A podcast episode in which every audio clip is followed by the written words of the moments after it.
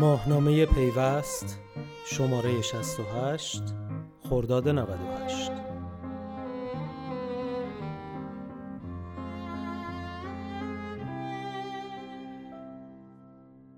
موضوع خدمات ارزش افزوده تلفن همراه و پیامک های تبلیغاتی در سال 98 نیز ادامه پیدا کرد. پای پول در میان است. What I'd like to see with Iran, I'd like to see them call me. همین یک جمله از های دونالد ترامپ رئیس جمهور آمریکا کافی بود تا سیل شوخی های ایرانی ها روانه شبکه های اجتماعی و پیام رسان ها شود. کاربران آنچنان با این بخش از سخنان او شوخی کردند که اصل موضوع به فراموشی سپرده شد. و در این میان انیمیشن کوتاهی که نشان می‌داد ترامپ از انبوه پیامهای تبلیغاتی کاشت مو و سفر به آنتالیا و غیره به سطوح آمده و خودکشی می کند حتی نظر وزیر ارتباطات را هم جلب کرد همگان می‌دانند که ثبت شماره یک ایرانی در هر جا به معنی دریافت انبوه پیامک ها و تماس های تبلیغاتی است. اما انگار کسی نمی‌تواند با آن مقابله کند. این در حالی است که هنوز کارزار وزیر با خدمات ارزش افزوده موبایلی تمام نشده است. کارزاری که تاکنون تلفات بسیاری داده اما همچنان در ظاهر بر بستری فنی پیش می رود. کلاه افزوده اواسط شهریور ماه سال گذشته بود که وزیر ارتباطات در یک برنامه تلویزیونی از کشف یک کلاهبرداری میلیاردی در حوزه خدمات ارزش افزوده تلفن همراه خبر داد. هشتم مهر ماه مدیر کل خدمات ارزش افزوده همراه اول در گفتگو با پیوست اعلام کرد که بروز یک اختلال در پلتفرم سرویس وس این اپراتور عامل کلاهبرداری 35 میلیارد تومانی از کاربران همراه اول بوده است. ابوذر مهرمنش زمان تشکیل این پرونده را اردیبهشت ماه اعلام کرد که پس از بررسی های فنی در نهایت با شرکت های متخلف برخورد شده است. به گفته او زمانی که تخلف محرز شد فعالیت جاری خود را با شرکت های وس طرف قرارداد معلق و عضویت تمام کسانی را که در این سرویس ها عضو بودند لغو کردیم و مبلغ کسب شده را هم ظرف دو روز به آنها بازگرداندیم اما پیش از اینکه مهرمنش جزئیات این کلاهبرداری را اعلام کند وزیر ارتباطات در توییتی از بازگشت مبالغ کسب شده دو میلیون کاربر همراه اول که بدون اطلاع در سرویس های وس عضو شده بودند خبر داد. این نشان می‌داد جهرومی اصرار دارد موضوع حتما رسانه‌ای شود و این کار را از ماهها قبل آغاز کرده بود. انحصار افسوده جهرومی ششم فروردین ماه در توییتر نوشت که درباره توسکا اطلاع رسانی خواهد کرد. هرچند این وعده هیچگاه محقق نشد اما اواخر سال او از زاویه دیگری وارد داستان شد و توانست کل کسب و کار توسکا را به حالت تعلیق درآورد. ماجرا از نظرسنجی صدا و سیما برای انتخاب بهترین های سال 97 آغاز شد. زمانی که کاربران اعلام کردند رأی آنها به برنامه 90 برای برنامه برنده باش ثبت شده است. با توجه به اختلاف نظر مدیر شبکه سه سیما و تهیه کننده برنامه 90 عادل فردوسی پور این موضوع حساسیت بیشتری پیدا کرد و در نهایت وزیر ارتباطات با ورود به قضیه بر دستکاری عمدی در نتایج رأیگیری سهه گذاشت. او در روزهای بعد جزئیات بیشتری از این موضوع را رسانه‌ای کرد تا نشان دهد نمی‌خواهد به سادگی از کنار آن بگذرد. حتی در سال 98 نیز جهرومی همچنان موضوع توسکا را فراموش نکرده است. با این وجود مشکلات توسکا به همینجا ختم نشد. توسکا که 100 درصد سهامش به همراه اول تعلق دارد شرکتی است که از 26 مهر ماه سال 1396 انحصار تبلیغات صدا و سیما در زمینه خدمات ارزش افزوده تلفن همراه را در اختیار دارد. نام این شرکت ابتدا در برنامه های مانند خندوانه و برنده باش به میان آمد و در ادامه اکثر برنامه های صدا و سیما میزبان آن شدند. ستاره سه مربع که نماد سرشمار این شرکت بود به زودی توانست در ذهن مخاطبان جای بگیرد و یک کتاز میدان شود. هرچند شرکت هایی که در زمینه پرداخت الکترونیکی فعال هستند در ابتدا تلاش کردند با توسکا رقابت کنند اما وجود انحصار مانع از این کار شد. و تمامی آنها مجبور شدند با توسکا به تفاهم برسند. مشکل از زمانی آغاز شد که مخاطبان برنامه های صدا سیما مدعی شدند. سرویس های ارزش افزوده مختلفی بدون آگاهی قبلی برای آنها فعال شده است. هرچند به نظر می رسد فعال شدن این سرویس ها اطلاع رسانی شده باشد اما می توان حد زد. میزان آگاهی رسانی درباره هزینه بر بودن این سرویس ها بسیار کمتر از حجم دیگر تبلیغات بوده است. موضوع ستاره مربع های صدا سیما چنان جنجالی شد که نمایندگان مجلس نیز به آن ورود کردند و در ادامه صدا و سیما مجبور شد اعلام کند در برنامه های نوروزی به جز برنامه هایی که از قبل تولید شده بودند از توسکا خبری نیست. با این همه در روزهای آخر سال 1397 سازمان تنظیم مقررات و ارتباطات رادیویی اعلام کرد سرویس ارزش افزوده برای سیم هایی که از این پس به فروش می‌رسند غیر فعال خواهد بود و فعال شدن آن منوط به درخواست مشترک است. اما داستان به سال 97 ختم نشد و ادامه یافت قمار افزوده سال 98 در حالی آغاز شد که یکی دیگر از محصولات اپراتورها در صدا و سیما خود نمایی کرد. روبیکا که پیشتر در برنامه خندوانه خود را نمایان ساخته بود کم کم پایش به برنامه های ورزشی نیز باز شد. این بار مسابقاتی با مجریگری افراد مشهور ورزشی و سینمایی برگزار کرد. مسابقاتی که زودتر از آنچه تصور می‌شد به بنبست رسید. 18 فروردین ماه ابوذر مهرمنش مدیر کل سرویس های ارزش افزوده همراه اول از صدور دستورالعمل توقف استفاده از قرعه کشی برای جوایز سرویس های ارزش افزوده توسط همراه اول به شرکت های همکار این اپراتور خبر داد. در متن ابلاغیه این دستورالعمل به شرکت های خدمات ارزش افزوده همکار با همراه اول آمده که این تصمیم در راستای ارتقای کیفیت محصولات دیجیتالی و افزایش کاربری سرویس ها از تاریخ 17 فروردین سال 1398 قابل اجراست.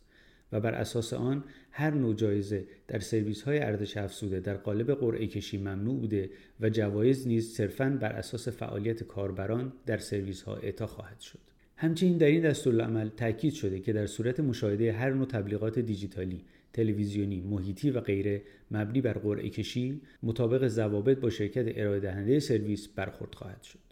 شاید هر بیننده معمولی هم می توانست تشخیص دهد مسابقه که روبیکا برگزار می کند از نظر شرعی مشکل دارد. اما برای اینکه صدا و سیما مجبور به توقف این برنامه شود قدرت بیشتری لازم بود.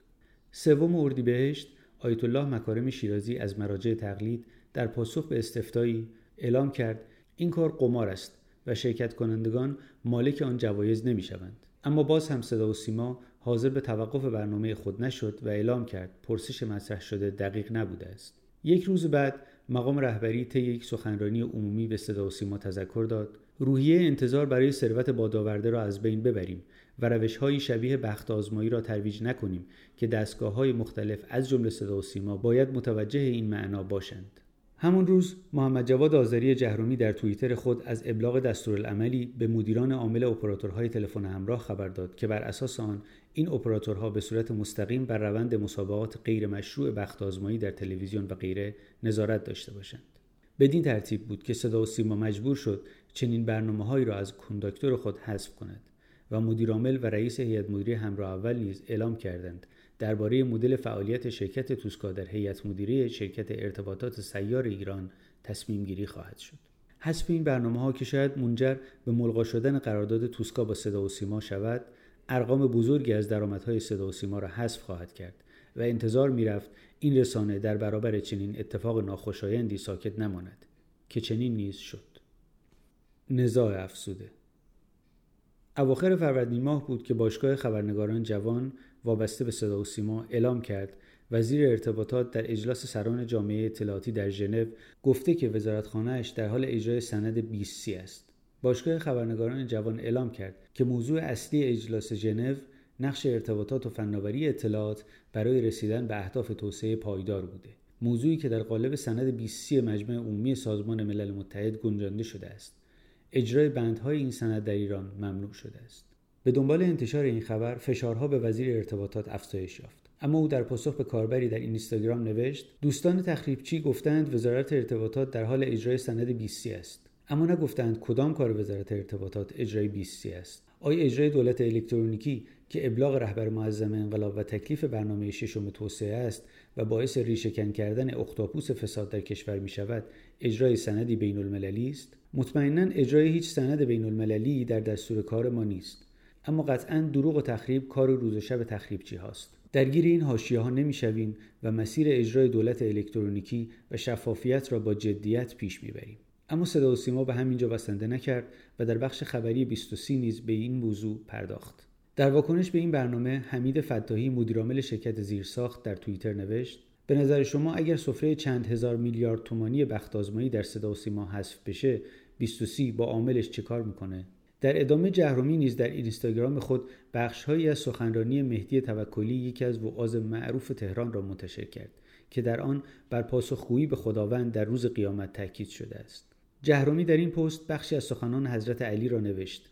به خدا سوگند معاویه زیرکتر از من نیست ولی شیوه او پیمان شکنی و گناهکاری است و اگر نیرنگ ناپسند نبود من زیرکترین بودم و در ادامه از هشتگ های کلام امیر، حق و ناس، بخت آزمایی، پوسته های تلگرام و تهمت اجرای 20 استفاده کرد.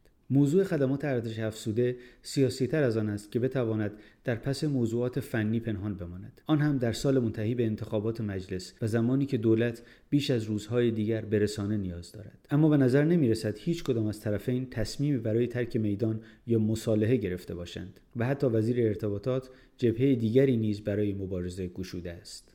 پیامک افزوده موضوع پیام های انبوه تبلیغاتی و مزاحم از همان ابتدای کار وزیر دولت دوازدهم مورد توجه او بود و تلاش هایی در این زمینه انجام داده بود. اما 25 فروردین ماه امسال معاون امور پستی ارتباطی و فناوری اطلاعات رگولاتوری اعلام کرد بر اساس مصوبه 21 شورای عالی فضای مجازی و آیین‌نامه های مربوط به آن که از سوی وزارت فرهنگ و ارشاد اسلامی تهیه شده ارسال پیامک انبوه ممنوع است. مجید حقی گفت که در مقررات تصویب شده در شورای عالی فضای مجازی سقف مجاز برای ارسال پیامک در شبان روز 500 پیامک تعیین شده که اپراتورهای تلفن همراه آن را اجرایی می کنند. دیماه سال گذشته وزیر ارتباطات از تصمیم نهایی برای حذف پیامک مزاحم خبر داد. رئیس جمهور نیز در نشستی که بهمن ماه سال گذشته با مدیران وزارت ارتباطات و فناوری اطلاعات برگزار شد از وزیر ارتباطات خواست تا جلوی تبلیغات مزاحم از طریق پیامک را بگیرد او گفته بود اطلاف وقت مردم و آزار و اذیت آنها حرام است بعد از این دستور رئیس جمهوری به وزیر ارتباطات نیز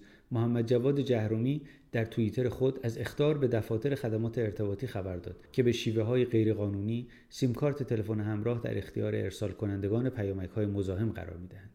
همزمان با اعلام این خبر رئیس سازمان تنظیم مقررات و ارتباطات رادیویی در گفتگو با پیوست از برنامه های مشخص این سازمان برای کنترل پیامک های مزاحم خبر داد و در نهایت نیز سه روز بعد وزیر ارتباطات مجددا طی توییتی اعلام کرد مجوز سی دفتر خدمات ارتباطی باطل شده است و سرانجام 14 اردیبهشت ماه جهرومی در توییتر نوشت دو شرکت به نامهای داتیس شهر راز و تکرایان سپهر مربوط به دو برادر در تأمین سیمکارت های ارسال پیامک های مزاحم تبلیغاتی نقش زیادی داشتند.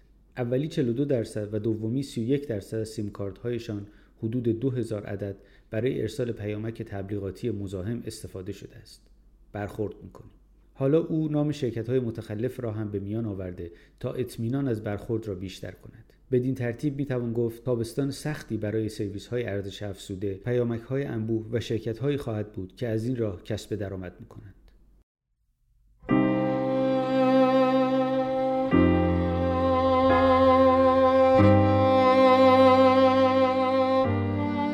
ماهنامه پیوست شماره 68 خرداد 98